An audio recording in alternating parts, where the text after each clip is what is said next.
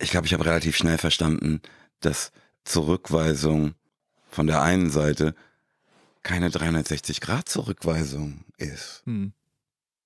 Ne, pass auf, da waren ja andere äh, Schwestern und Brüder, die uns für genau das liebten. Ja. Ne, und wir bekamen ja da auch so viel Liebe. Pass auf, da ist doch mir wurscht, was ihr Deppen, die sowieso nichts verstanden habt, denkt. Ja.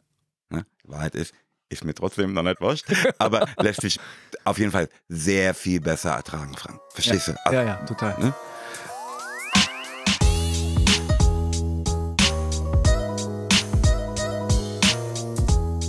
Herzlich willkommen zu einer neuen Folge von Halbe Kartoffel. Schön, dass ihr wieder dabei seid. Mein heutiger Gast ist eine Legende im Deutschrap. Moses Pelham hat schon 1994 mit dem Rödelheim Hartreim-Projekt für Aufsehen gesorgt. Jetzt hat er ein neues Album herausgebracht, Nostalgie Tape heißt es. Für mich war das eine gute Gelegenheit, mal mit ihm darüber zu sprechen, wie das damals so war. Wir reden über seine prägende Reise nach New York City, über den Frankfurter Lokalpatriotismus, über Empowerment von BPOC, und zwar bevor es diese Begriffe im deutschen Sprachgebrauch gab. Bevor es gleich losgeht, gibt es jetzt noch einen kleinen Werbehinweis. Bei Thalia läuft gerade ein Gewinnspiel. Auf thalia.de und in der Thalia-App könnt ihr in rund 280.000 Buchempfehlungen zu mehr als 50.000 Titeln stöbern. Diese Buchtipps stammen direkt von rund 1300 BuchhändlerInnen. Das sind also keine üblichen Rezensionen, sondern wirkliche ExpertInnen-Empfehlungen. Und wenn ihr jetzt eurem Lieblingsbuchhändler oder eurer Lieblingsbuchhändlerin folgt, also man kann da auf der Website und in der App so Herzchen vergeben, dann verpasst ihr erstens keine Rezension mehr und zweitens könnt ihr ein Jahr Lesestoff gewinnen. Geht einfach auf www.thalia.link slash halbe minus Kartoffel und mit ein bisschen Glück flattert euch eine Reihe Bücher eurer Wahl ins Haus. Der Link steht auch in den Show Notes. Ich drücke euch die Daumen und jetzt geht's los mit dem Gespräch.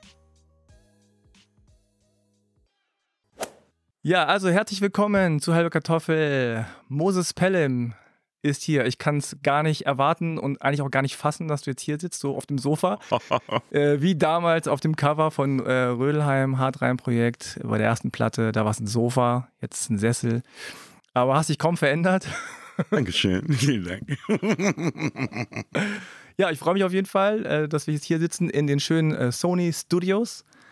Und wir legen gleich los mit der Passkontrolle. Äh, kein Smalltalk, geht gleich voll rein. Ja? Gerne, ich bin sehr gespannt. Okay. Also, darf ich alles vorlesen, was hier drauf steht? Außer Adresse und so weiter. Bitte. okay. Der Vorname ist Moses Peter. Mhm. Pelham. Sagt irgendwer Peter zu dir? Nee.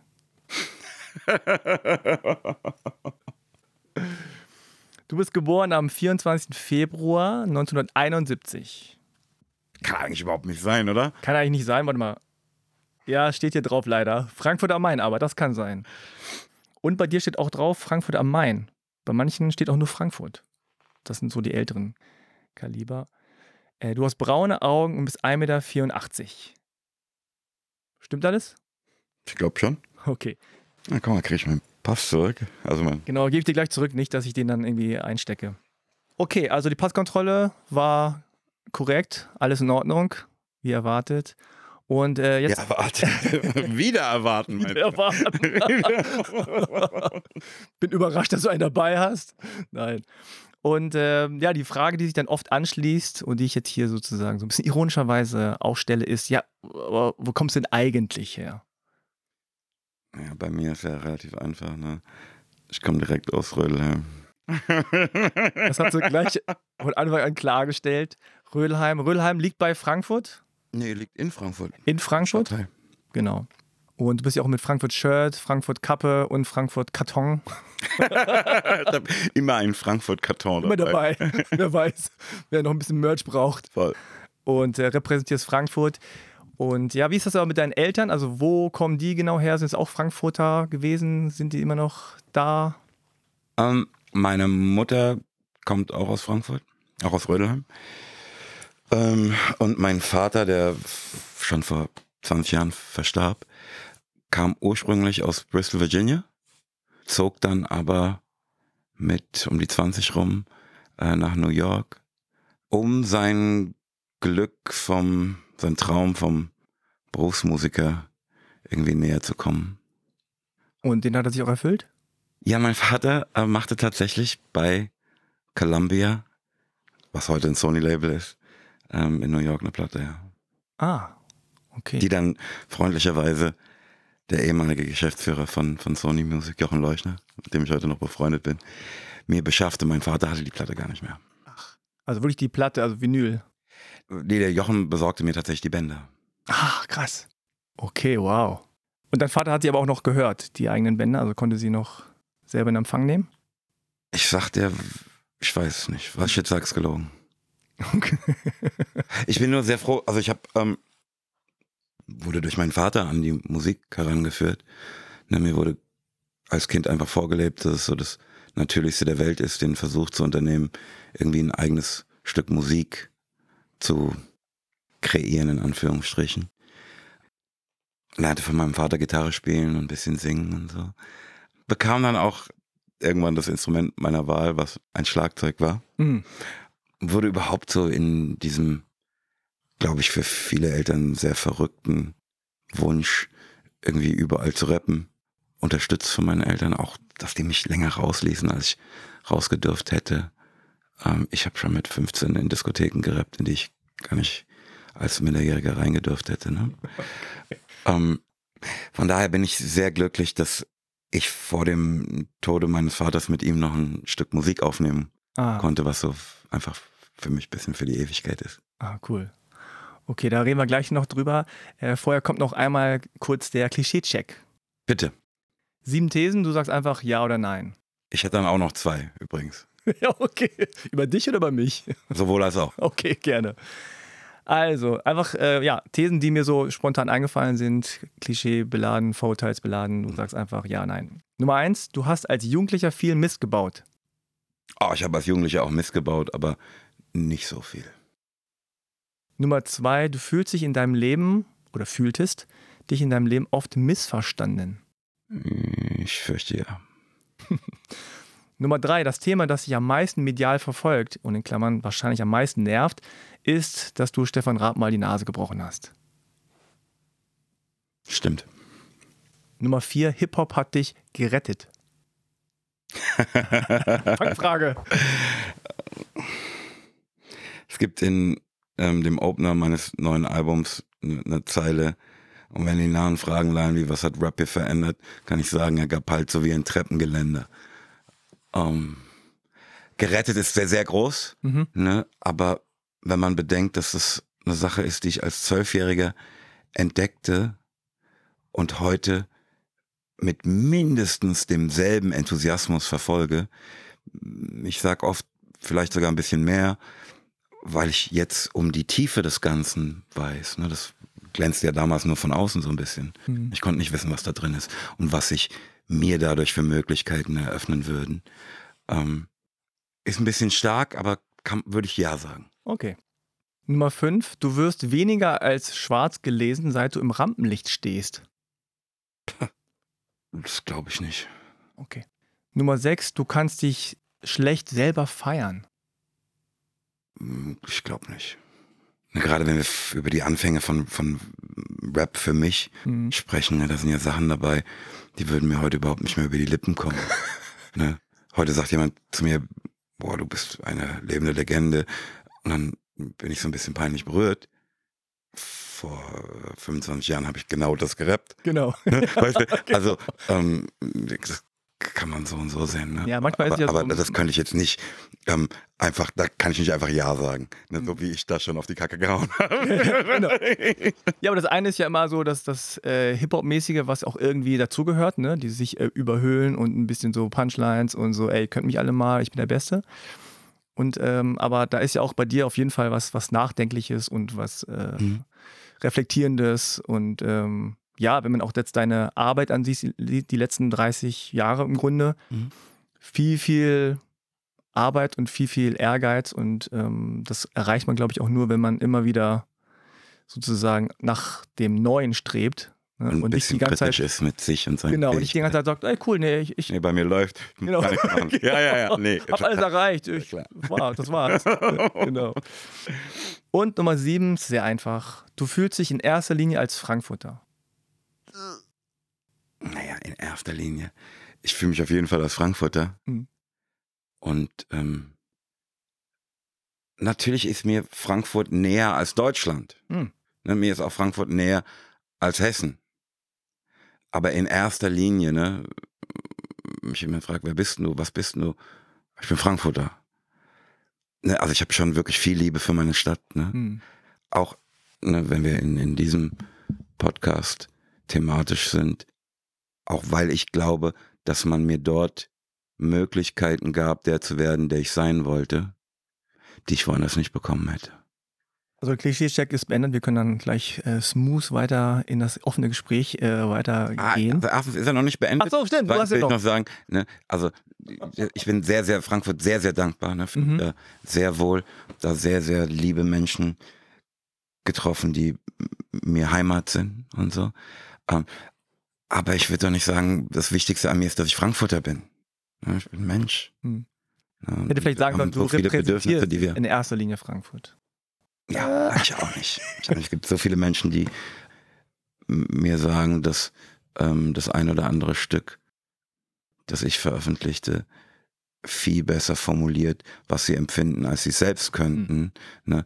Da sind so viele Menschen dabei, die nicht aus Frankfurt kommen. Also da scheint es ja schon noch um was anderes zu gehen in der Sache, Ja. weißt du? Ja, ja, genau. Ich meine, Frankfurt steht ja für was und ähm, ich habe ja mit. Aber ich habe bin mit meinem Klischee-Check noch nicht Komm, kommst gleich, kommst gleich. Also, Ich wollte nur kurz sagen, mit äh, Patrick Muschazzi Carrera gesprochen, den du ja auch kennst, äh, Chef von Sony. Und der ist ja ein ganz großer Frankfurter Hashtag, das ist Frankfurt Brudi. und äh, es ist schon auffällig, dass Leute, die in Frankfurt aufgewachsen sind, also die jetzt zumindest hier im Podcast waren, dass sie alle sehr starke Bindung zu der Stadt haben oder zu dem, was sie dort als Kind, als Jugendlicher erlebt haben. mhm. Und äh, das ist schon interessant, dass das so ist. Also ich glaube gerade Menschen, so, der Patrick ist jetzt ein paar Jahre, Jahre jünger als ich, aber so unseres, unserer Generation, sag ich mal, ähm, haben diese Idee von multikulturell gelebt, bevor wir den Begriff kannten. Ja. Das war wirklich so in Frankfurt. Ne? Ich habe den Eindruck, ich sehe das ja jetzt nur noch von außen, ne? ich habe den Eindruck, dass es nicht mehr so ist, wie es mal war Hm. ne, dass es mehr so Grüppchenbildung gibt. Ähm, aber das ist nur mein Eindruck von, von außen, wie gesagt. Ähm, und mein Eindruck war immer, dass es in anderen Städten in Deutschland nicht so war wie bei uns. Hm. Ja, interessant. Aber ich möchte nochmal zu dem, ähm, wie heißt der Check? Klischee-Check. Klischee-Check kommen. Äh, Menschen mit irgendwie Migrationshintergrund sind unpünktlicher als Deutsche. Stimmt Nein. das? Oder stimmt das nicht? Nee. In unserem Fall würde ich jetzt sagen, zu 50 Prozent. Einer von uns war da, der andere kam zu spät. Wir verraten Wollen nicht. wer. Ich wollte gerade sagen. Zum Schutze der Schuldigen. Ähm, das ist das eine. Und das andere, ne, du sagtest eben zu dem Menschen, der uns betreut hier, ähm, ja, ich melde mich dann, wenn es eine Schlägerei gibt. Und ne, das war, ich pass auf, ich sag's dir straight. Ja. Ne, war klar, du kannst doch bestimmt Kampfsport, oder? weißt du?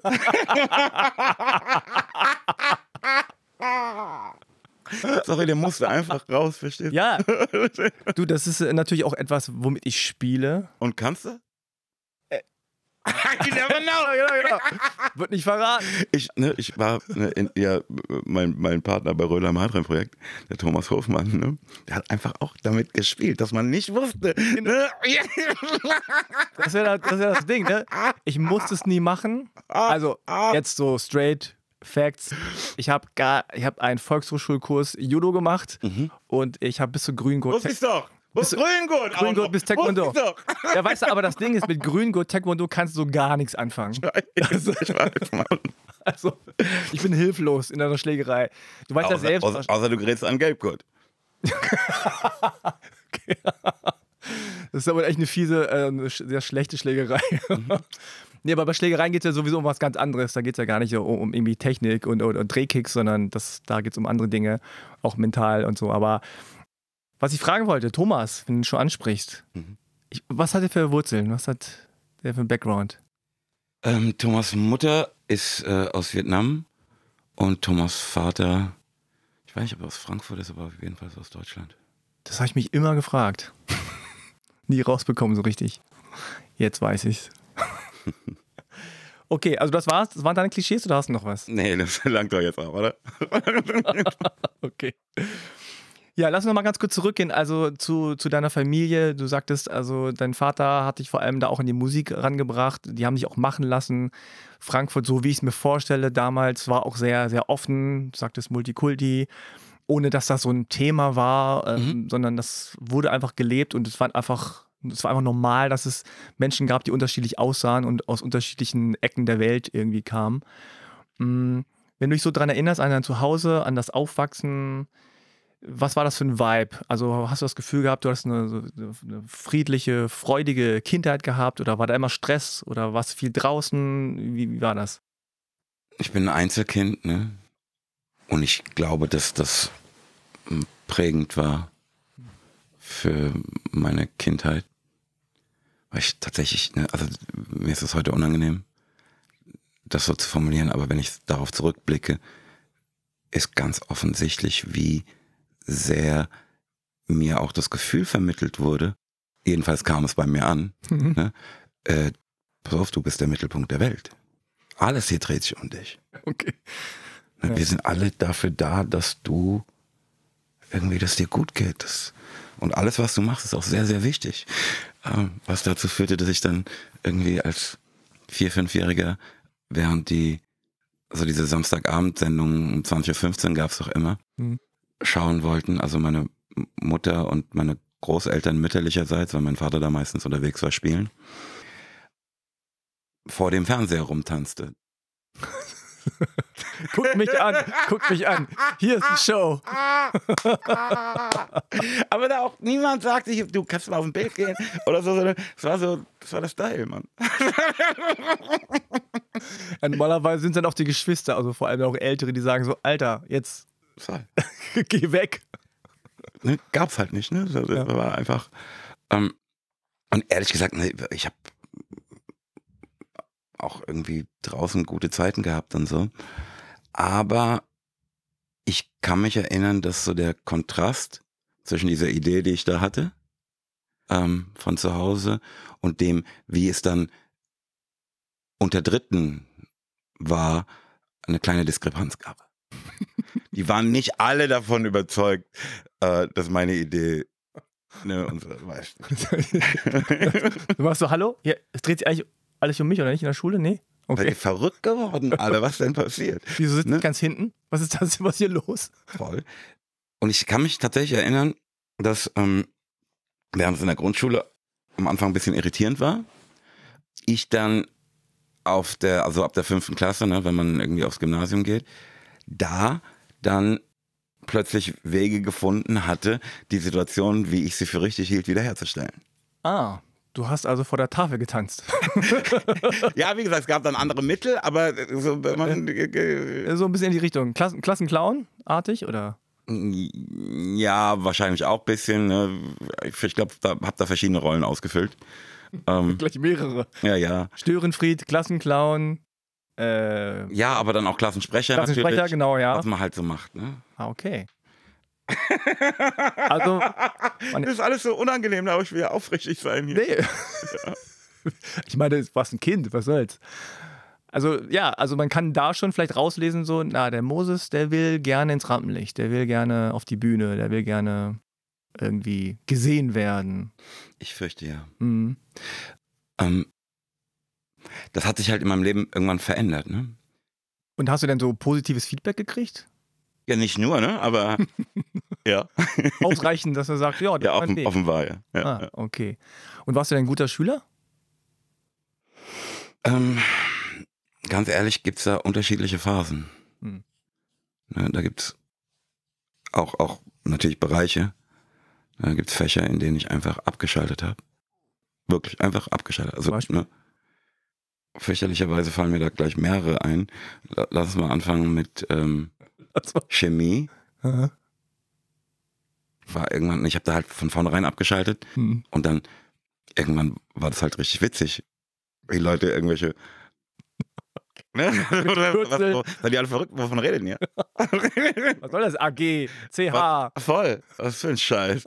um, ein anderes Fach, in dem das so war, war halt also äh, dritte Fremdsprache, äh, zweite Fremdsprache.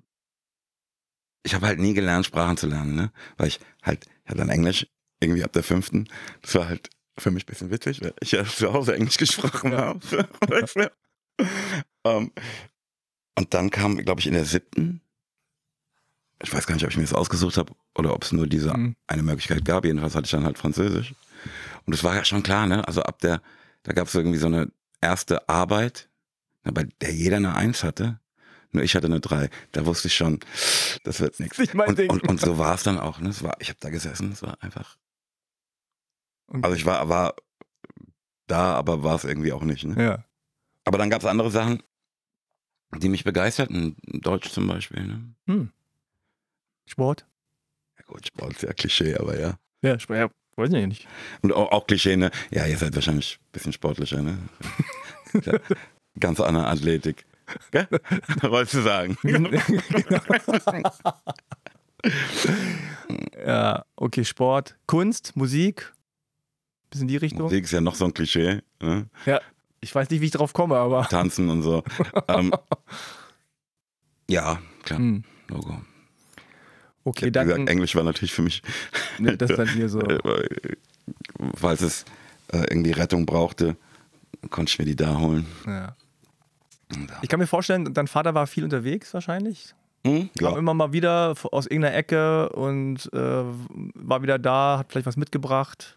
Ja, ich habe tatsächlich oft Sachen mitgebracht bekommen. Und dann warst du, ah, Papa ist wieder da, und dann ein paar Tage dann wieder weg oder so. Und wie fing das dann an mit, mit Hip-Hop? Ich meine, das war ja noch in einer Zeit, wo es im Grunde Hip-Hop noch nicht so richtig gab. Also vor allem nicht in Deutschland, aber dann in den USA kam das ja dann auch erst der 80er Jahre. Äh, dann irgendwann so richtig auf oder so langsam, kann man eigentlich sagen. Mhm. Wann kam bei dir so dieser, dieser Switch, dass du sagst, okay, nee, Musik, das ist irgendwie so, das ist so mein Ding? Ja, das ist natürlich auch wieder so ein Klischee wie gesagt, Musik war immer in meinem Leben. Ne? Ich hm. wuchs also mit der Musik meiner Eltern auf. Und so ab der na, zweiten Klasse oder so, würde ich mal tippen, fand er, also das habe ich damals nicht so wahrgenommen, aber im Nachhinein als Hobbypsychologe würde ich sagen, fand da so, eine, so ein Versuch der Emanzipation statt. Hm. Ne? Und ich wurde KISS-Fan. Oha. Mhm. Also Emanzipation, weil vielleicht in deinem Elternhaus mehr andere Sachen ja, gehört wurden? Meine Eltern fanden das fürchterlich natürlich. Ne? Meine Eltern hörten halt so Soul, Blues, ja. Jazz-Zeug. Ne? Ja. Ähm, okay, Kiss. ähm, aber auch da haben die mich echt machen lassen. Ne? Okay, das ist schon sehr tolerant. In der zweiten Klasse, Kiss, ja. mach mal Junge, ist okay. Wie du meinst. Ne? ähm, und so mit zwölf, auch hier, ne, die ließen mich machen. Ne? Ich wollte ein paar Kissplatten mit in Urlaub nehmen. Ne, in meinen Koffer packen. Pass auf, wie halt so Kinder Koffer packen, weißt du? ähm, Unterhosen braucht man nicht. Jedenfalls fuhr ich, also flog ich mit zwölf mit Kissplatten im Koffer nach New York zur ähm, Schwester meines Vaters und ihren Kindern und so. Und flog mit Rapplatten im Koffer zurück nach Frankfurt. Ganz einfach. Und ich, ich war da später auf der Straße mit so anderen Kindern und meinen Cousins.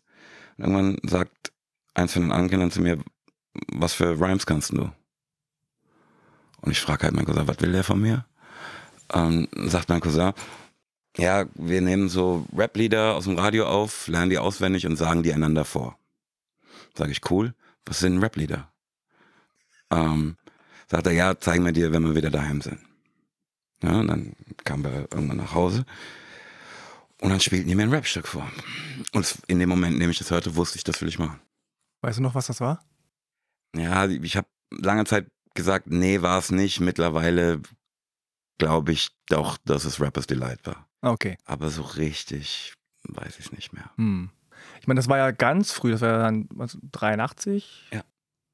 Also ja. da gibt es ja nicht so viel Auswahl sozusagen. Ja, gab schon ein paar Sachen, ne? Aber ähm, Ja, nicht so wie. Aber das, was im Radio lief oder was? Okay, New York ist Ja. ja nochmal ein anderes äh, Thema. Das kommt ja alles daher, aber voll. Das Ding ist, okay, krass. ich wusste ja nicht, was der Junge von mir wollte, ne, als er das fragte. Aber als mir dann zu Hause klar wurde, was sie wirklich machen, so fremd mir Rap war, so nah war mir die Idee dessen, was die da machen, weil ich ja die Kissplatten, ne, die ich dabei hatte, auch auswendig konnte. Ja. Ne? Also ähm, ich habe dann eigentlich weitergemacht, was ich vorher machte, nur halt jetzt mit Rapplatten. Und es dauerte vielleicht ein halbes Jahr. Ne, da hab ich habe erst halt so natürlich das auswendig gelernt, was ich halt hatte an Raps anderer. Ähm, aber ein halbes Jahr später fing ich da schon an, irgendwie mein eigenes Zeug zu machen. Ähm, also mein eigenes Zeug, ne? Auf die B-Seite von einer Rap-Platte ähm, halt meine eigenen Rhymes drauf rappen. Ne? Und so diese Aufnahme äh, hätte ich fast gesagt. Aber die Möglichkeit, mich aufzunehmen, hatte ich halt immer zu Hause. Ja, ah, ne? okay. Also war das jetzt nicht irgendwie so ein Riesenschritt. Hm. ne? Klar, irgendwann mussten es halt ganz bestimmte Plattenspieler sein, ne, ohne Riemen und so und Mischpult und so. Aber weißt du, mit Kopfhörer und Mikrofon aufgenommen habe ich als Fünfjähriger schon daheim. Ah, okay. Ne, Also von daher war das jetzt nicht so oh, ganz was Neues. Ja. Ähm, nur die Details änderten sich und es wurde so ein bisschen spezifischer. Ne? Wir brauchen aber das, brauchen das, ich brauche diesen Sampler, so. Ne? Ähm, aber, aber so ein Jahr später, ähm, deshalb war die, also ne, ich wusste auch, dass meine Freunde das nicht kennen, ne? weil Ja. ich es nicht kannte. Und ich wusste, dass die drauf durchdrehen würden. Und es war auch so, Ah. ne? als ich mit diesen Platten wiederkam. Aber das dauerte kein Jahr, da war das schon Pop. Ne? Da gab's einen, einen Film, der von Bravo zumindest präsentiert wurde und der Sampler dazu war auch von Bravo präsentiert, das hieß Breakdance Sensation. Mhm. Bravo Breakdance Sensation. Mhm. Und da war das Ding schon in aller Munde.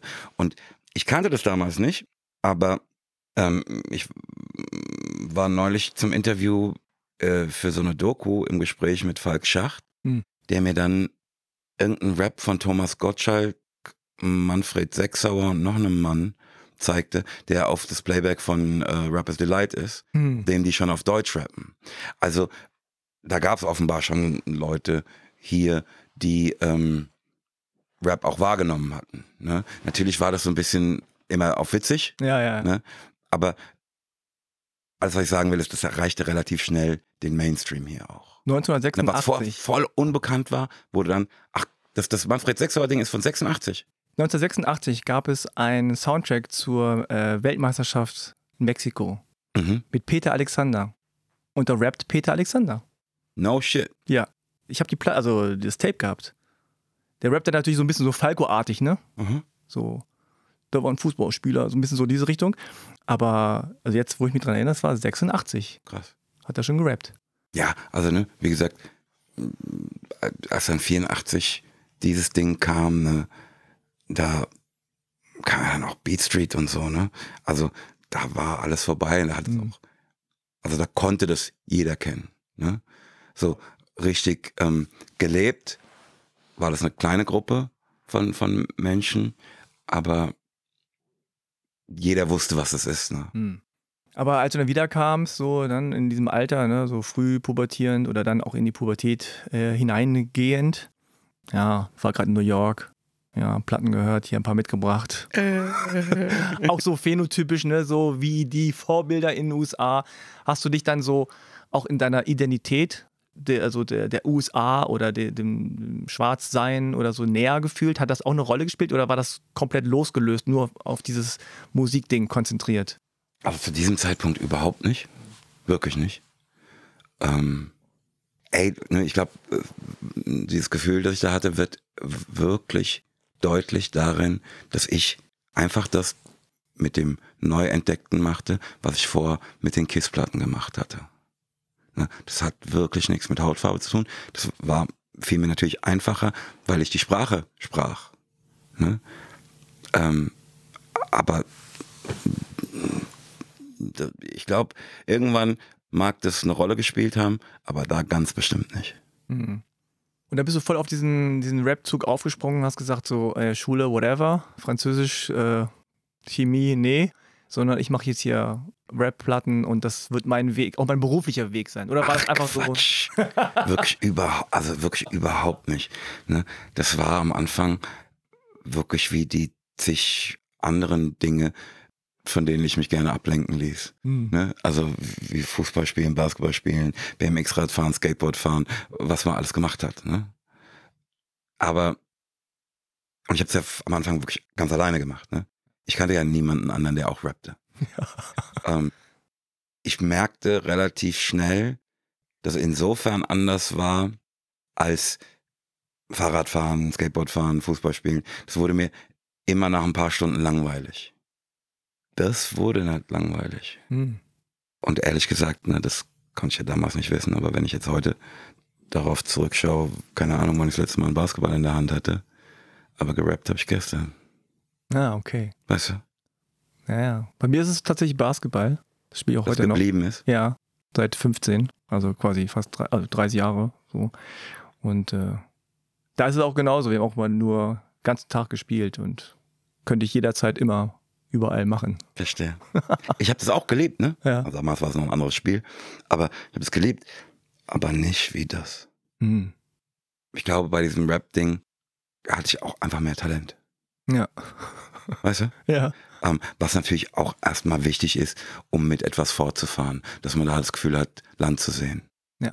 Ehrlich gesagt, das dauerte ja, also bestimmt zehn Jahre, ne, bis, also ne, das war halt am Anfang wirklich halt Reime finden war, hat mir Spaß gemacht. Rhythmik war mir nah, ne, ich habe vorher Schlagzeug gespielt und so. Und ich habe mich gern wichtig gemacht. Ne? Auf mich aufmerksam gemacht. Ne? Da, da kam wirklich alles, was man da für das Ding braucht, kam da echt zusammen, muss man echt sagen. Und viel, viel später, ne, also mindestens zehn Jahre später, wurde mir erst klar, was es noch kann. Mhm. Ne, also irgendwie ein ernsthaftes Gefühl formulieren. Vielleicht auch was sagen, das mir mit anderen Mitteln auszudrücken gar nicht möglich ist.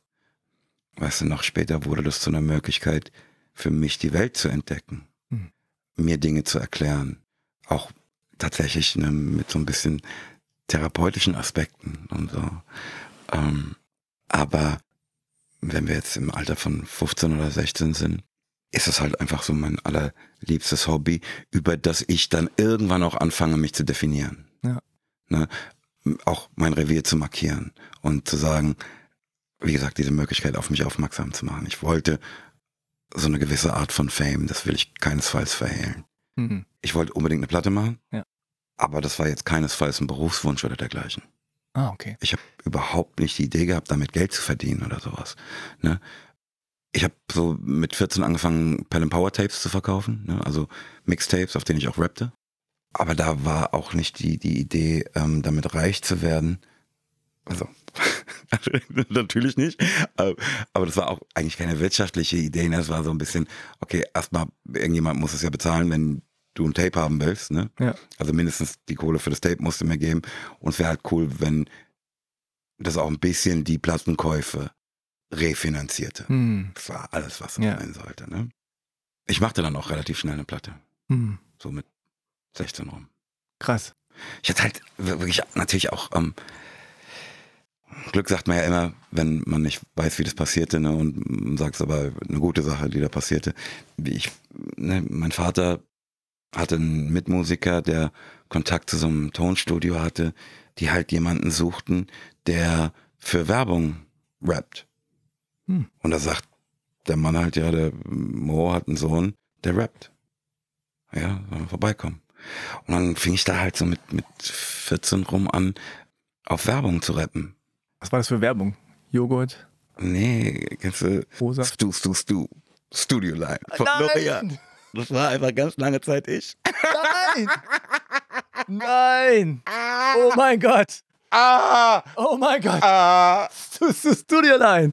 Ey, aber für mich war das aber richtig cool, ne? Das Alter. gab da irgendwie pro Spot 300 Mark. Krass, das warst du. Weißt du, was das für, für so einen Jugendlichen für eine Kohle war? Ne, also ohne jede Verpflichtung. So, I, I, I made it so, so, ey. Ja, ja krass. Ne? Aber gab mir halt irgendwie die Möglichkeit, meinem anderen Kram noch ganz anders und intensiver nachzugehen. Mhm. Ja, Aber wie gesagt, es war alles andere als ein Berufswunsch. Hm, Weißt du noch, wie du da rangegangen bist und, und, worüber du gerappt hast? Und du hast gesagt, du willst so auf, auf, auf die Bühne oder willst eine Platte machen und so. Also da steckt ja auch schon viel Ehrgeiz hinter. Und ich erkenne das ja auch von, von anderen oder auch von mir. Wenn man so eine Leidenschaft hat, dann fühlt es sich nicht an wie Arbeit, es fühlt sich nicht an wie ich will da irgendwo hin, sondern man ist so in dem Flow, in dem Voll. man das macht, einfach happy. Also lange bevor es ja. den Begriff, also für das ja. ne, gab, war das aber Flow. Genau. Gab es noch nicht mal den Begriff dafür, aber. Äh, gab den Begriff schon, aber nicht dafür. Ja, genau. Er wurde dafür nicht benutzt. Ja, ja, genau. Also, ja, stimmt. Aber du bist ja anscheinend auch mit so einer Ernsthaftigkeit herangegangen, ne? Also, ich weiß nicht genau. Ähm ja, wenn es Freude machen soll, muss man es auch ernst nehmen. Das wusste ich damals schon. Und hast du dir gedacht, so, okay, ich will jetzt eine Platte machen und die soll so sein? Also, die soll hart sein, die soll cool sein, die soll Ach, was auch immer? Oder hast du Nein, Mann, ich wollte einfach mich wichtig machen, mhm. offen gesprochen. Wirklich. Ja. Also ne, das sollte mir natürlich auch gefallen, ist ja klar. Ja. Aber es war jetzt nicht, dass ich irgendeine. Ich glaube, ich hatte auch keine großartige Vorstellung davon, wie die Musik sein soll. Ne? Ich ähm, habe ja damals auf alles gerappt. Ich, mm, wusste, ich finde dann schon einen Weg, da was drauf zu machen, was ich geil finde, mhm. wenn mir die Musik gefällt. Und dann, also der, der Durchbruch war ja dann mit der also der richtig größere Durchbruch war ja dann mit der ersten Rödelheim. Ja, aber da überspringen wir halt jetzt echt so ab. Ja, wir, müssen, wir müssen ein bisschen was überspringen, weil du hast ja eine lange Vita. da ist halt, ich, das ist halt so, ne, das, was dann passierte, ne, diese ersten beiden Maxis, hm. die ich machte, woraus dann resultierte, durch ein Album machen konnte, ist halt für den Rest der Geschichte insofern sehr, sehr wichtig, als ich mit diesem ersten Album, über das ich überhaupt keine Kontrolle hatte, das Raining Rhymes hieß, ähm, so unfassbar unglücklich war. Ah. Ne? Also sowohl musikalisch als auch mit dem Artwork. Ne? Das war, ich sah das Cover, als es im Laden stand. Okay. Und ich glaube, dass diese Erfahrung führte dazu, dass ich sagte, du pass auf, ich muss das jetzt irgendwie selbst in den Griff kriegen. Ich muss es selbst machen, selbst organisieren, damit es mhm. so wird, wie ich es gerne hätte. Ähm, was mich letztlich dazu zwang, irgendwie Musikproduzent zu werden um mich ein bisschen um Marketing und alles um dieses, diese Platte herum zu kümmern. Ne? Was halt ein, ein fürchterlich langer Weg war. Ne? Also zwischen der Veröffentlichung von Raining Rhymes 1989 ist halt einfach ganz viel Kampf, Struggle, bis dann ähm, Anfang 1994 endlich direkt aus Rödelheim rauskommt. Mhm. Und die erste Platte, auf der dieses 3P-Logo ist, das ich mir 1990 bereits beschaffte und ans Telefon ging mit Pell Power Productions und so, wo die anderen dachten, ich wäre übergeschnappt. Du warst 19. Ja, und, und, und halt Zeug, äh, irgendwie Angebote von irgendwelchen äh, amerikanischen Plattenfirmen ablehnte, ähm, weil ich sagte, nee, nee, ich muss das so machen, wie ich es für richtig halte. Und mir dummes Geschwätz von Leuten, die halt auf irgendwelche Pipi-Platten rappten, anhören musste. Weißt du? Also ich glaube, das ist einfach wichtig, um zu verstehen, was ich danach tat.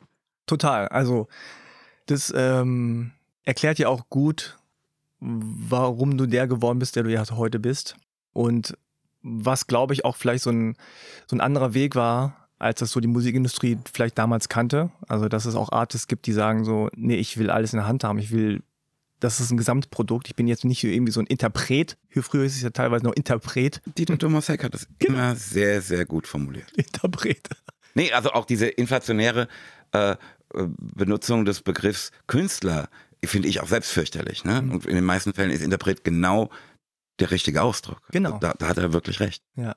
Aber das warst du halt dann nicht und das hast du wahrscheinlich dann erst richtig realisiert, als du das gesehen hast und gesagt hast, nee, das ist nicht das, was ich mir vorgestellt habe. Ja, da war mir halt dann auch, ich glaube, ne, das Ding, was ich da als Kind hatte, ich will mich halt ein bisschen wichtig machen. Ich kann ja nicht in die Leute reinschauen, ne? Aber mein Eindruck war, dass es das war, dass sie dann zu diesem Zeitpunkt noch umtrieb. Ne? Während es mir dann schon nicht mehr darum ging, mich wichtig zu machen, sondern ich hatte halt eine Vorstellung davon, was ich da machen wollte. Das mhm. war mir halt einfach schon viel, viel mehr wert, diese ganze Sache, als nur ein bisschen äh, äh im Fernsehen rumhüppen oder so ein Scheiß. Wunderst du dich so im Nachhinein, wie selbstständig oder, oder selbstbestimmt du zu diesem Zeitpunkt schon warst? Also mit 19. Also ich finde das unglaublich, dass dann äh, du dann sagst, nee, ich mache das selber, ich nenne mich 3P oder ich nenne das, was ich hier mache, äh, Produktionsfirma dann 3P. Äh, ich gehe so ins Telefon, ich lehne Angebote ab, ich mache mein Ding. Also das ist, klingt jetzt so, ne, wenn man deine Geschichte kennt, sagt, ja klar, hat er das so gemacht. Aber als 19-Jähriger Nee, also, damals. wie, ja, voll. Und wie unwahrscheinlich das war. Ich wusste ja damals auch nicht, wie unwahrscheinlich das ist. Damit durchzukommen, das muss man ja auch mal sagen, ne? Der, der war halt zu ernst. Ähm, aber da gab es halt schon echt einen Haufen Leute, die dachten, pass auf, der spinnt halt. Ja. Und damit muss man ja auch wieder umgehen, ne? dass man einfach merkt, so, die denken, die nehme ich nicht für voll. Ja, da gab es schon auch, auch sehr unangenehme Momen- Momente, ne? Also, ne, nach, nach drei Jahren nichts mehr machen, also nichts mehr veröffentlichen. Und natürlich immer große Schnauze. Klar. Darf man auch nicht vergessen.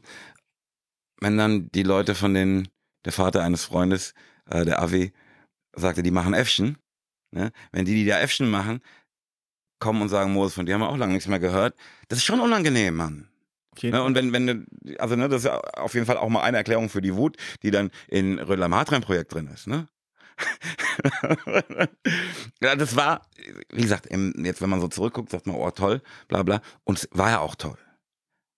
Aber da waren auch, da war ein ziemlicher Struggle dabei. Ja. Und ne, wenn man heute auf diese Geschichte zurückschaut, fehlt halt dieser Aspekt der Ungewissheit, der damals aber immer im Raum stand.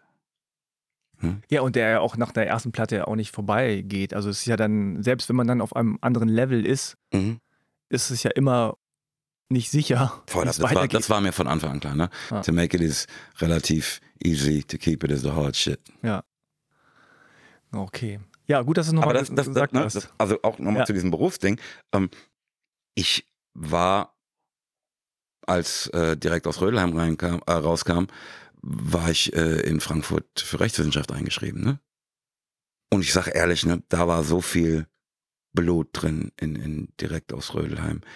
Wenn das nicht funktioniert hätte, dann ähm, wäre das für mich einfach ein Hobby gewesen. Ich nehme an, du bist kein Berufsbasketballer. Warst du nie, auch nie. Nee, nee, nee. Also, ähm, dann wäre das, glaube ich, für mich so gewesen, wie für dich Basketball ist. Ja. Ne? Halt eine Liebe, Ja. ne, zu der ich gerne zurückkehre. Fan dann vielleicht nur. Ja, aber auch Zuhörer. halt bestimmt auch irgendwie, ne? Du guckst ja nicht nur, sondern spielst ja auch Basketball. Mhm. Ne? Hätte ich schon weitergemacht. Ne? Aber ähm, ich glaube auch, dass ich als Anwalt glücklich geworden wäre. Ne? Ja, es haben ja auch viele, viele Weggefährten auch so gemacht, ne? Die, die früher gerappt haben, rappen heute nicht mehr, also nicht mehr öffentlich zumindest, Mhm. oder nur wenig, oder haben andere Berufe womöglich ähm, ergriffen. Und ja, also das ist ja, wenn man so die Vita so im Nachhinein durchgeht, klingt das immer alles sehr linear. Ne? Sieht alles so, Ja. ja, das und dann, Klar. dann kam das und drei Jahre später das. Ja. Ne? Aber diese drei Jahre dazwischen oder diese vier Jahre, das ist halt auch eine Menge Zeit, wo viel Ja, Selbstzweifel da in- sind. Nee, gerade in dem Alter. Ne? Heute sind ja vier Jahre für mich was anderes als, ähm, als früh 20er. Ja, also eine ewig lange Zeit, vier Jahre. Und dann hast du ja gesagt, äh, war viel auch Wut äh, in dieser Platte und das hat man auch gespürt und die kam auch äh, so gefühlt, also ich habe das zumindest so wahrgenommen wie so eine, wie so ein Sturm, so, so in, die, Total. in die Fresse so. Total. Ähm, Gerade Wer will was? Ne, ja, ja, so, so, was wollt ihr? So, wir kommen jetzt und machen alles platt. Und ähm, auch das aus heutiger Sicht, glaube ich, weiß ich nicht, ob, ich das, ob das Kids von heute oder jüngere Menschen das so nachempfinden können, wie krass das war. Wenn du jetzt die Platte anhörst, denkst du so, ist doch voll soft, so, ne? Voll. ist doch Total. voll nice, Total, so voll nette, People. total, total. Aber damals äh, war das richtig so, ach du Scheiße, das hat er gerade gesagt und oh, heftig und wow. Und das war auch so, auch ein bisschen verstörend für viele. Ne? Also ich habe das Gefühl gehabt, gerade Ja. Du hattest dann einen fantastischen Vier, dann hat er so diese Hamburg-Stuttgart. Alles nice and smooth. Ha, Genau, ha, die da, ja, hahaha, so ja, bunte. Pullis an, so da steht zwar Homeboy drauf, aber es war alles so aus Karstadt, äh, Sport- und Hobbyhaus. Und äh, dann kamt ihr so mit schwarz-weiß und bösen Gesichtern und Und halt, pass so. auf, das ist kein Spaß hier jetzt, Bruder. Ja, ja, genau. Das ist, das ist ernst. Also, oh, wie, oh, hat. Und hat auch einen so konfrontiert mit so einer, mit so einer Lebenswirklichkeit, Mhm. die so gerade im deutschsprachigen Raum noch nicht da war. Also die gab es quasi künstlerisch nicht dargestellt, so, ne? Und ähm, hattest du, hast du das gespürt, dass so der Mainstream dich auch so ein bisschen so ablehnt, wie so, jetzt kommen da so, so, so, so Schmuddelkinder aus der Ecke und machen auf irgendwie was aufmerksam oder machen so einen Lauten hier und eigentlich gehören die eigentlich woanders hin. Also jetzt im Nachhinein ja klar, wie soll spielt ja auch so eine, diese BPOC-Geschichte auch eine Rolle, obwohl das damals nicht so im Vordergrund stand. Das war nicht so bewusst, äh, aber äh, womöglich war das auch ein Thema. Ich fürchte auch, ja. aber natürlich nicht ähm, so fremd im eigenen Land mäßig, ja. ne? sondern anders. Ja. Also so, du, ich kann dir ja in den meisten Fällen nicht sagen, warum ich, wenn ich so das Gefühl einer Zurückweisungserfahrung hatte, warum derjenige hm. das tat, was ich als Zurückweisung empfand. Ne? Das mag an meiner Hautfarbe liegen, an mein, meiner Bomberjacke, an meiner Glatze. Weiß ich nicht, ne? Also da fängt man dann natürlich schon an zu mutmaßen. Und ich sag dir ehrlich, mir war es auch völlig egal. Ja. Mein, mein Punkt war, pass auf, das machen wir nicht so. Hm? also jetzt, jetzt auch im Nachhinein wieder wundere ich mich auch, wie du dann auch so auch nach diesen Jahren des Struggles dann endlich eine Platte gemacht ne? und, und irgendwie auch äh, ja im Rampenlicht und es hat Aufmerksamkeit ähm, bekommen, dass man dann nicht sagt so, ha cool, jetzt bin ich hier angekommen, danke, dass ich hier sein darf, du bist so nett hier, äh, ich bin aber eigentlich ganz nett, sondern du hast das durchgezogen, du hast gesagt so, nee, also das, äh, ja, wie du sagst, das machen wir hier so, so, mir egal. Also das ist noch nie, lange nicht das Ende, war auch so ein bisschen Ne, also es war irgendwie. Wahl ist mir ja nicht egal, ne? Weißt du? Aber. Ach so! ja. Aber woher kommt dieses, woher kam dieses Selbstbewusstsein? Oder woher kam, auch wenn es vielleicht dann nicht immer sozusagen real, real, real war, sondern auch natürlich so, okay, ich muss so tun, als ob, ne? Weil das ist auch vielleicht Teil ähm, dieser, dieser Coping-Strategie. Aber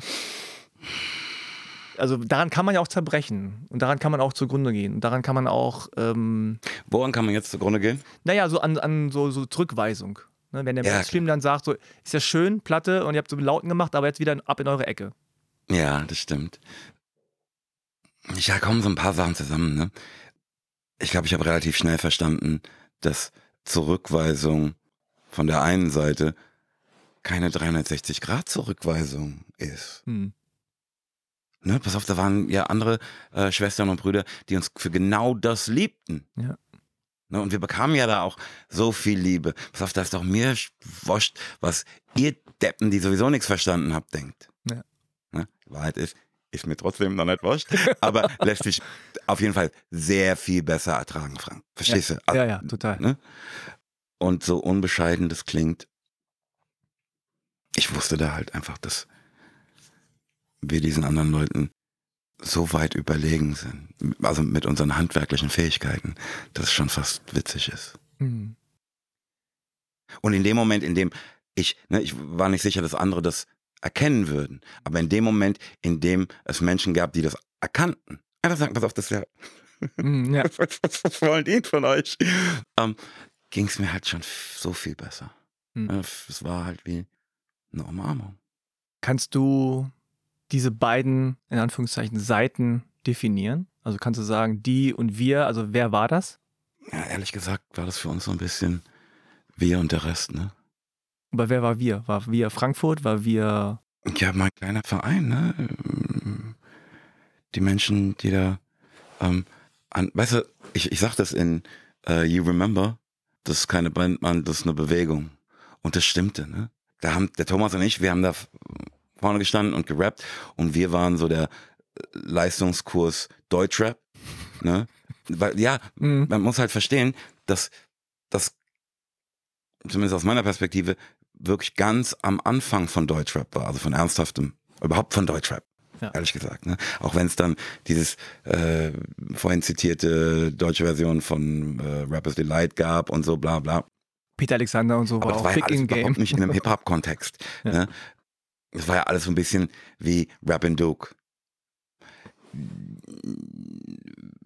Das hier war für, aus meiner Perspektive halt der Anfang von Deutschrap in einem Hip-Hop-Kontext. Ähm, mit bisschen Kultur dahinter und so. Und einem ganz anderen Selbstverständnis. Und wir hatten halt, ne, ich glaube, was Röhlheim, Hartreim-Projekt, Hartreim und Projekt, Röhlheim erklärt ja von selbst, da waren wir halt her. Und Hartreim-Projekt, beide Begriffe erklären so ein bisschen die Situation da. Ne? Wir wollten jedenfalls nicht irgendwie diesen Faschingsrap von irgendwelchen Leuten, wie sich irgendwelche A&Rs das vorstellten, sondern halt Hartreim. Und Projekt dokumentiert aus meiner Sicht dieses Experiment, das es für uns war. Ne, wir probieren hier aus. Mhm. Also ne, das ist, war, was ich meinte mit Leistungskurs. ähm, und ne, wie gesagt, das, das machten halt der Thomas und ich. Aber auf der anderen Seite saßen der Martin und ich im Studio und ähm, versuchten den Soundtrack dafür zu bauen. Hm. Ne? Aber währenddessen waren andere Freunde von uns mit anderen Details bei dieser Sache beschäftigt. Ne? Ja. Look and Feel von dem Ding. Ja, also ein bisschen zu rappen und so, ne? Das, das war schon, also ich glaube, dass da mehrere Menschen in meinem Umfeld einen Platz fanden. Ne? Ich, ich merkte auch, ne, ich habe ja in dieser Zeit nach Raining Rhymes erstmal ein englischsprachiges Album produziert. Ne, das war cool für meine Freunde und so. Aber ich merkte, dass in dem Moment, in dem das deutschsprachig wurde, das für die einfach mehr bedeutete. Ja. Ne? Hm. Die erkannten, dass es Abbild ihrer Lebensrealität ist und irgendwas ausdrückte, das sie fühlten. Was so bei dem Umweg über Englisch. Ja, nicht ganz, versteht sich so ganz, ne? Ja, ein bisschen, einfach insgesamt ein bisschen. Hm. Also ich würde mal sagen, nur maximal 40 Prozent der äh, Wirkmächtigkeit hatte. Hm. Also ich so, so darüber nachgedacht habe und ich habe das ja sozusagen als, als Konsument miterlebt damals. Also es war ja auch genau die Zeit, wo ich dann mich dafür interessiert habe und ähm, dann gemerkt habe, naja, so Dieter, ja, finde ich auch ganz spaßig. Und dann kam, kamt ihr, Rödelheim, und es war so. Und ich hatte das Gefühl, ich musste mich entscheiden für eine Seite. Ne? So ein bisschen war das damals, so ein bisschen. Oh. Das fühle ich aber. Äh, man hat immer das Gefühl, man muss sich entscheiden, was ist das jetzt genau? Man so steht es nicht so, das finde ich gut, das finde ich aber nicht so gut, das finde ich schon lustig, das finden die anderen auch lustig. Das finde ich, ah, ist mir ein bisschen zu krass, aber das finde ich gut. So, keine ist, habe ich zum Beispiel wirklich gefeiert, so als Rap-Ballade, ne, irgendwie so. Ähm, und dieses Klavier und dieses Orchestrale, so ein bisschen, die, die Musik an sich einfach, ja. Und ähm, gleichzeitig war das auch so, wirklich, und das kann man sich heute gar nicht mehr vorstellen, wo Rap so, so Mainstream geworden ist. Aber das war auch so sozial unerwünscht. Ne? Also Rap, Revolutionär, ne? Ja, also Rap war so einfach so, ey, was hörst du da? Das, ah, lass mal. Wie gesagt, es ist einem heute 18-Jährigen einfach nicht zu vermissen. Ist, nee, ist, und jetzt fühle ich mich wirklich wieder Ober, Ober, Ober. Wovon reden die da hier? Mann, aber es, es, also ich, ich glaube, es ist wichtig, das nochmal so ein bisschen zu so geschichtlich einzuordnen, weil das mhm. ja dann auch alles ähm, darauf aufbaut, was jetzt heute äh, irgendwie passiert. Und das, was auch damals neu war und aber heute auch irgendwie so normal ist, das, was du auch angesprochen hast, du warst nicht so ein Einzelgänger gesagt, hier, ich, ich rappe ein bisschen, wo kann ich mal hier irgendwo auf irgendein Beat rappen, sondern du hast gesagt, nee, ich will das Komplette machen. Also nicht nur musikalisch, nicht nur Artwork, sondern auch das Geschäftliche ich will auch derjenige sein, der daran verdient. Oder, ne? Also dieses ganze. Aber das ging ja Hand in Hand mit dem pass auf, ich muss die Kontrolle darüber haben. Ja, ja, Mir ging es ehrlich, ne, das, aus heutiger Perspektive gesagt, ja, Cornel Moses hat damals schon verstanden, dass die Kohle in den Rechten sind, bla bla. Das war doch überhaupt nicht mein Punkt. Mein Punkt war, ich brauchte Kontrolle über dieses ganze Ding, damit meine Kunst nicht verwässert wird. Ja. Ne, und dass ich nicht am Ende wieder irgendeinen Scheiß mache, den ich überhaupt nicht fühle eine mhm. Verpackung habe, die ich scheiße finde. Beim Playback-Rap, das mir nicht gefällt. Musste die Kontrolle über diese Sache haben.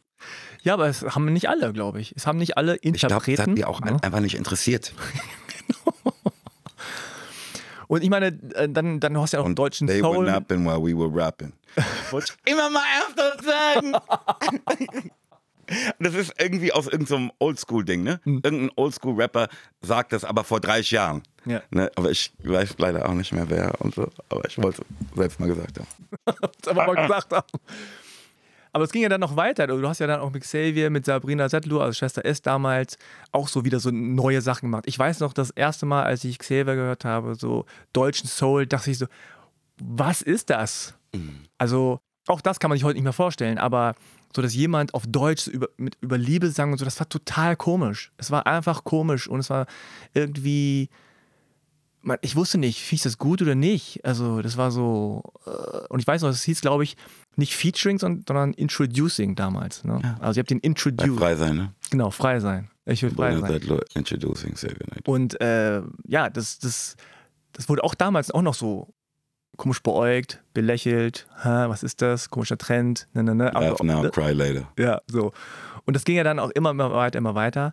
Und ähm, jetzt nochmal sozusagen, wir müssen jetzt ja viel überspringen, weil äh, zeitlich und so, aber worauf ich noch hinaus will, ist, dass mir so aufgefallen ist, jetzt, äh, als ich mir das alles nochmal angeguckt habe und nochmal so reflektiert habe, dass dieses so Ablehnen des Mainstreams erstmal, also erstmal von der Form Hip-Hop, aber auch von diesem, oh, da kommen so Frankfurter aus heutiger Sicht BPOC-Kids, ja, die wollen jetzt irgendwas claimen hier, so, nee, nee, nee, machen wir nicht. Und ihr sagt, doch, machen wir doch. Mhm. Dass das irgendwie schon auch eine unterschwellige Debatte hatte, von wegen so, okay, wir sind hier, wir sind hier die weiße Norm und ihr wollt da was machen, was wir eigentlich machen, gemacht haben. Aber das, das war, also es war noch nicht die Zeit dafür. Ne? Es wurde nicht so ausgesprochen, das habt ihr wahrscheinlich auch nicht so gesehen und es war auch nicht so ähm, besprochen. Aber ich glaube, im Nachhinein schwingte oder schwang mhm. das auf jeden Fall so mit. Und es hieß dann auch immer, ja, Moses Pelham ist irgendwie so widersprüchlich oder ist irgendwie so, also auch so ein Bild von dir kreiert, was irgendwie so in eine Richtung ging. Also wie hast du das wahrgenommen? Also deine, also die Wahrnehmung von, von dir als Person dann in den Medien, hast du gesagt so, hey, was soll das, wieso, warum immer so? Oder war es dir egal? Oder auch nicht egal? Nee, ich fand das scheiße. Aber ganz ehrlich, ich habe das nicht rassistisch wahrgenommen oder so. Mhm. Ähm, ich denke darüber jetzt, als du das formuliert hast, zum ersten Mal nach. Mhm. Ne, also, dass man sagt, halt auch die unternehmerische Seite davon, ähm, diese Idee abzulehnen und so. Ähm, und ich, ne, ich, ich weiß andererseits, dass junge Menschen mit meiner Hautfarbe sich davon empowered fühlten, das zu sehen. Ne? Aber ich habe ähm, den Widerstand dagegen, ehrlich gesagt, nicht als rassistisch wahrgenommen. Mhm. Mir war ja auch egal, warum euch das nicht passt. Ich muss ja. das durchbringen. Ja, also mir war das damals auch nicht bewusst. Äh, ich glaube aber jetzt schon, dass es mit, mit äh, gelaufen ist, so unterschwellig. Äh, und wenn das heute laufen würde, würde man das besser erkennen. Äh, weil die Medien zum Beispiel waren ja auch, oder ja, zum Teil immer noch, sehr, sehr weiß. Und der Blick auf euch war ja auch aus einer weißen Mittelschicht heraus. Ne, so. Ich will das jetzt gar nicht rein interpretieren, dass das so war und jetzt sagen alles, alles Rassisten, sondern das ist etwas, was, was unterschwellig mitlief, obwohl ihr das ja auch gar nicht zum Thema gemacht habt. Ne? Also ihr habt ja gar nicht auf so eine intellektuelle Weise, wie jetzt Neu. zum Beispiel hier äh, Advanced Chemistry oder so, das so verdeutlicht, so da stehen wir und das prangern wir an auf so einer intellektuellen Nee, das war auch einfach überhaupt nicht unser genau. eigener Standpunkt. Ne? Da ja. verstanden wir uns gar nicht. Ja. Ne? Wir, für uns war das so, ne? wir waren ja auch ein so bunt gemischter Haufen wieder. Auch ja. hier wieder. Ne? dass man gar nicht hätte sagen können, okay, das sind alles schwarze Kinder oder irgendwie sowas. Das ist ja so nicht, ne? Wir waren einfach ein bunt gemischter Haufen, der sagt, pass auf, wir holen uns jetzt, was uns gehört. Ja. Und, und, und dieses, dieses Selbstverständnis, ich glaube, war neu und war auch für viele so ein bisschen, äh. Aber das war halt ein Frankfurt-Selbstverständnis. Genau. Und ein von We Were the Crown, der Band, in der ich vor war, geprägtes Selbstverständnis. Ja, und das übrigens auch ein komplett bunt gemischter Haufen war. ja, aber das ist genau das, was ich glaube ich, äh, dieses Gefühl, das, was für euch normal war, das ist Frankfurt hier. Ne? Das mhm. ist Frankfurt, Brudi. So sind wir und wir machen das so hier und das zeigen wir jetzt euch. Dass euch gar nicht bewusst war, ne? vielleicht, dass es so ein, dass es für mich, für jemanden in Hannover, äh, Vorstadt, dann so, das, das, kann man machen? Das, hm. das, darf man?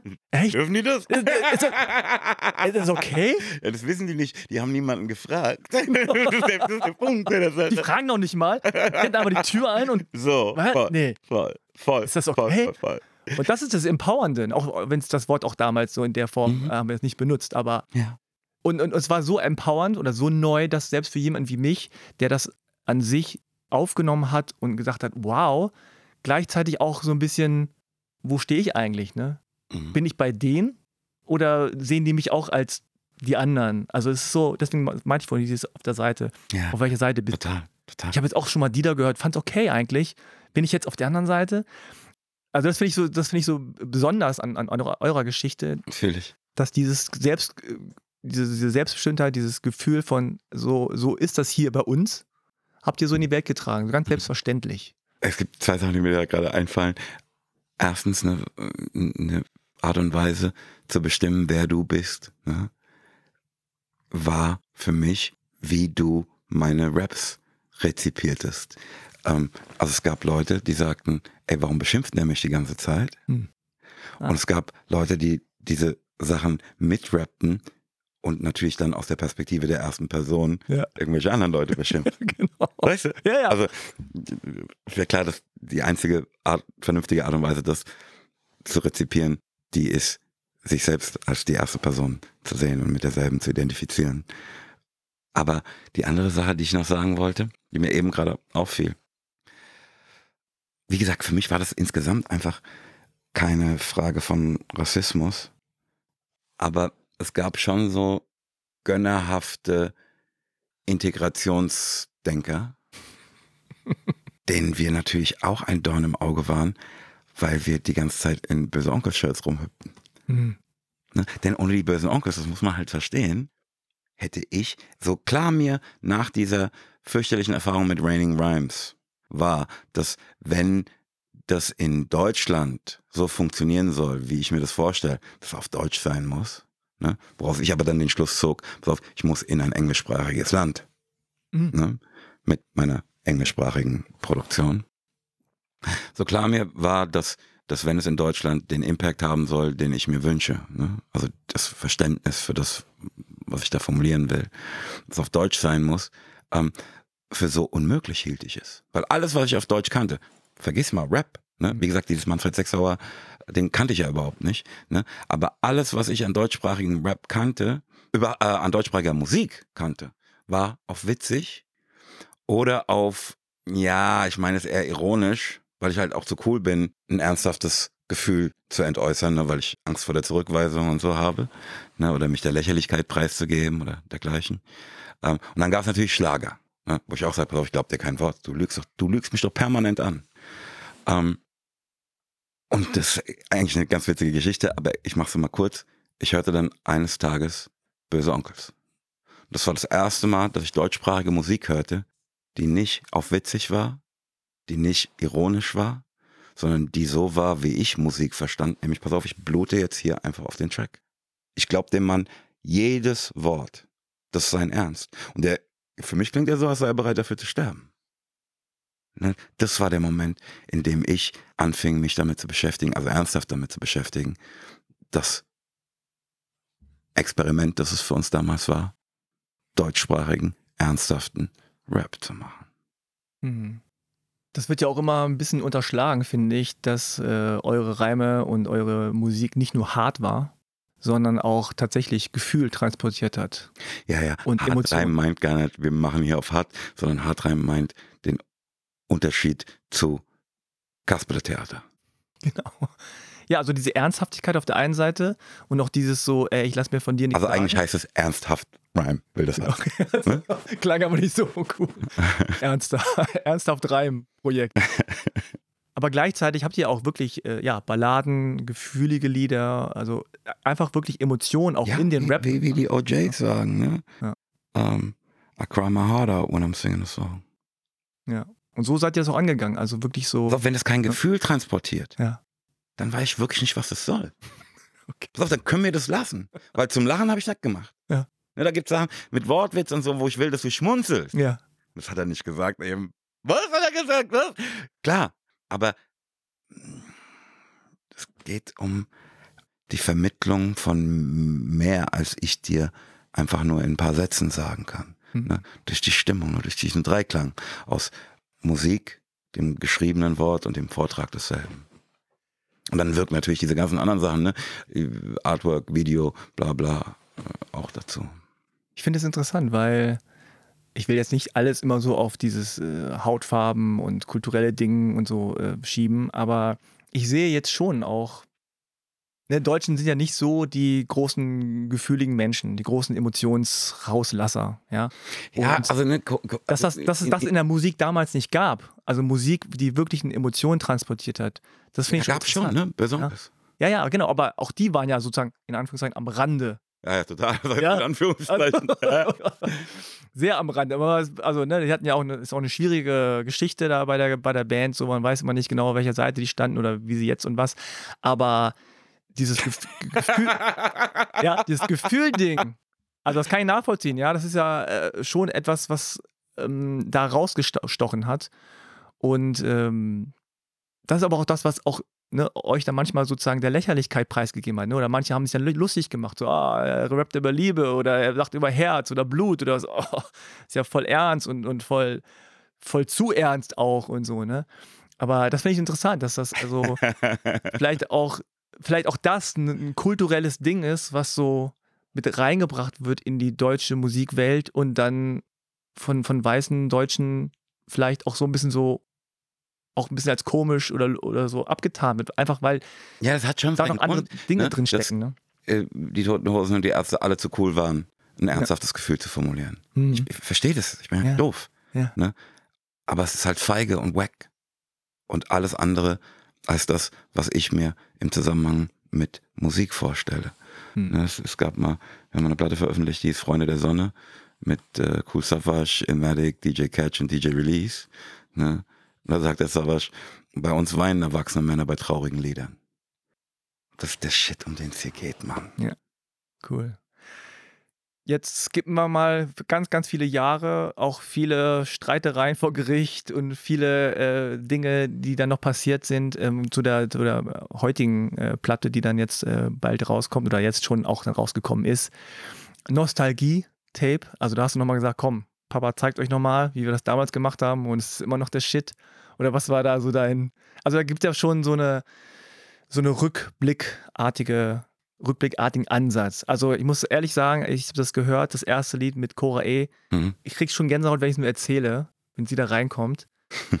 äh, weil diese Stimme ist einfach so unvergleichbar und ähm, ja, das erinnert mich natürlich auch an, an frühere Zeiten und es ist einfach so direkt da gewesen. Es richtig so Bam, Cora E.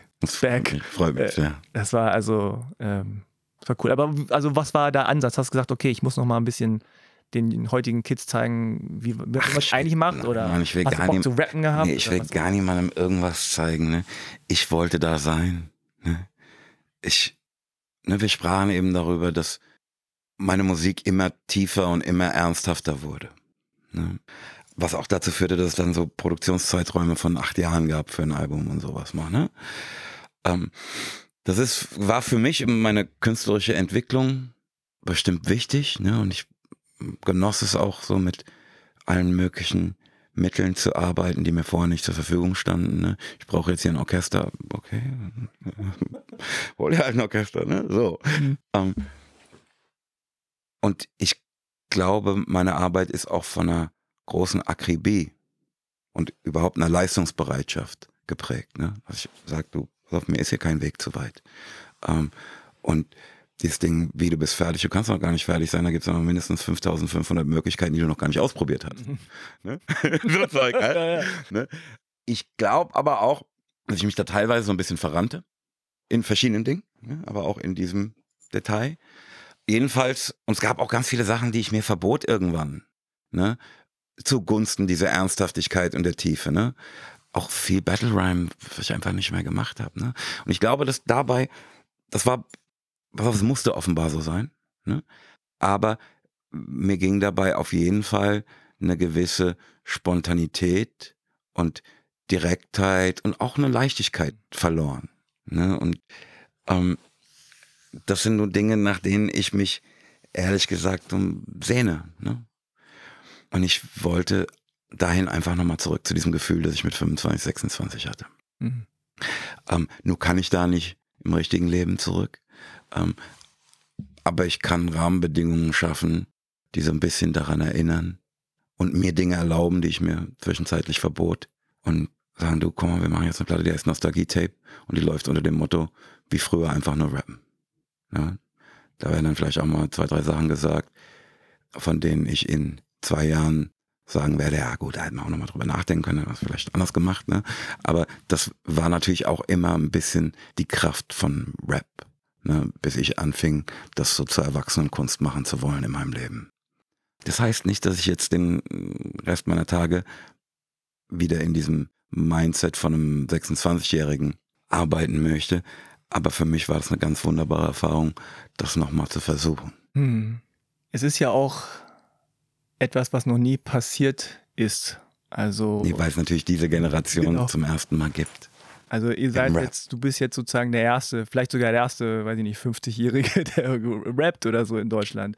Also so, diese ganze Generation gab es ja nicht und gibt es ja nicht. Äh, deswegen auch da wieder gibt es keine Vorbilder in dem Sinne, sondern du machst halt einfach das, was du für richtig hältst. Also ich habe sehr genossen. Äh, ich hatte auch das Gefühl, dass man so den Vibe spürt. So, ich habe ihn zumindest gespürt, so ähm, wie es war, aber halt so auf so einer aktuelleren Ebene gehoben. Ne? Also es ist ja auch manchmal so, ich weiß nicht, ob du das kennst, man, man hat so Lieder im Kopf, man geht dann zurück, hört sich die nochmal an und denkt so, ah, das klingt irgendwie so dünn. Das klingt irgendwie, also nicht so, wie man es in Erinnerung Scheiße hat. gealtert, ne? Genau, weißt Bedeutet ja. im Kontext dessen, was es heute gibt, einfach was ganz anderes. Hat genau. einfach nicht mehr diese Wirkmächtigkeit, genau. die es mal hat. Aber in deinem Kopf hat sie die noch, ne? Oder in deinem Herzen. Also in deiner Vorstellung, ne? Weil ja, du genau. halt die Vorstellung davon hast, als es dich erwischte. Genau. Ne? Da war aber die Welt eine andere, ne? Da war, genau. die war von anderen Stücken geprägt. Und im äh, Vergleich zu diesen Stücken hatte das halt eine Fettheit. Genau. Aber heute im Vergleich, ich, natürlich weiß ich, was du meinst. Ich möchte eine Sache noch loswerden. Ja, gerne. Ähm, als ich eben Wirkmächtigkeit sagte, was ein Wort ist, das ich von Goethe habe. Ne, wir sind ja offenbar einer Meinung, ne, dass ähm, die Situation, die ich 1990 so vorfand, was äh, deutschsprachige Musik anging, äh, eine fürchterliche war ähm, und eine, in der einfach Gefühl fehlte. Ne? Mhm. Aber wenn wir uns Goethe anschauen, ist es doch verrückt, dass man uns das hier irgendwie ausgetrieben hat. Ne? Und er so ein Kasperle-Theater-Selbstverständnis hatte. Das ja. wollte ich wirklich unbedingt nochmal sagen. Ja, ja. Also da kann man auch noch äh, wahrscheinlich geschichtlich reingehen, womit das zu tun hat. Mhm. Äh, da haben wir jetzt nicht die Zeit und Jetzt machen wir das nächste Mal. Ja, ich habe zumindest auch keine Expertise in dem, in dem Bereich, aber ich weiß, was du meinst. Holen wir uns noch jemanden dazu. genau. Also du siehst, wir, wir hören einander wieder. Okay, das machen wir. also auf jeden Fall bedanke ich mich sehr für, für deine Zeit. Für deine Herzlichen Dank für dein Interesse. Hat mir große Freude gemacht. Ja, also ich kann auch noch zwei Stunden weitermachen, aber äh, die Kolleginnen warten, glaube ich, schon. Und ja, ich bin gespannt, was noch so kommt. Ich auch. Dann, ja, bis zum nächsten Mal. Alles Gute. Mach's gut. Ciao. Ciao. So, das war mein Gespräch mit Moses Pelham. Hat mir sehr viel Spaß gemacht. Checkt auf jeden Fall sein neues Album aus. Nostalgie Tape heißt es, mit tollen Feature-Gästen wie Cora E., Materia oder Johannes Oerding. Lohnt sich auf jeden Fall. Danke an alle, die mich finanziell unterstützen. Vielen Dank auch an alle, die positive Rezensionen schreiben, Sterne verteilen, liken, abonnieren oder mir irgendwo folgen. Dann macht's gut. Passt auf euch auf. Bis zum nächsten Mal. Tschüss.